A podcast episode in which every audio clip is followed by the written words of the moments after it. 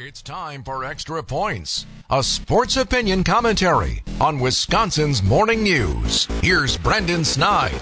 It has been roughly twelve days or so since we witnessed an embarrassing and shocking loss for the Milwaukee Bucks in round one to the Miami Heat. I don't know about you, but watching these N B A playoffs have been pretty painful since the Bucks bowed out way too early from what our expectations were. Since that loss, the Bucks have fired their head coach, Mike Budenholzer, after After five seasons, and now the organization is at a very, very serious crossroads with many of its core pieces. Aside from the question marks at the roster, the team and general manager John Horst must absolutely, without question, without fail, nail this head coach search. They have to get it right for Giannis, for Milwaukee, for the future. I get the questions about who can or who will surround Giannis on the court, but if coaching wasn't a glaring issue this postseason for you, please do yourself a favor and watch it again, as painful as it will be. This team must find the right fit, and they must figure out a new direction for the organization before free agency starts. You want to get ahead of the curve here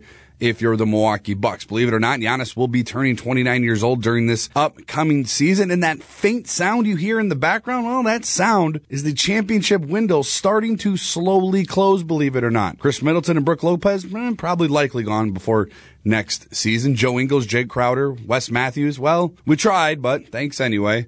To no surprise, the chatter has already began on the national stage surrounding Giannis and what some, quote, unquote, experts predict will be his split from the Cream City. Regardless of all that noise, regardless of all those questions, the urgency to fix this mess is at an all-time high for the Bucks, and the hunt for parade number two begins this offseason with a new head coach. If they don't get it right, if they don't figure it out, the future in Milwaukee could become very, very, unfortunately, complicated.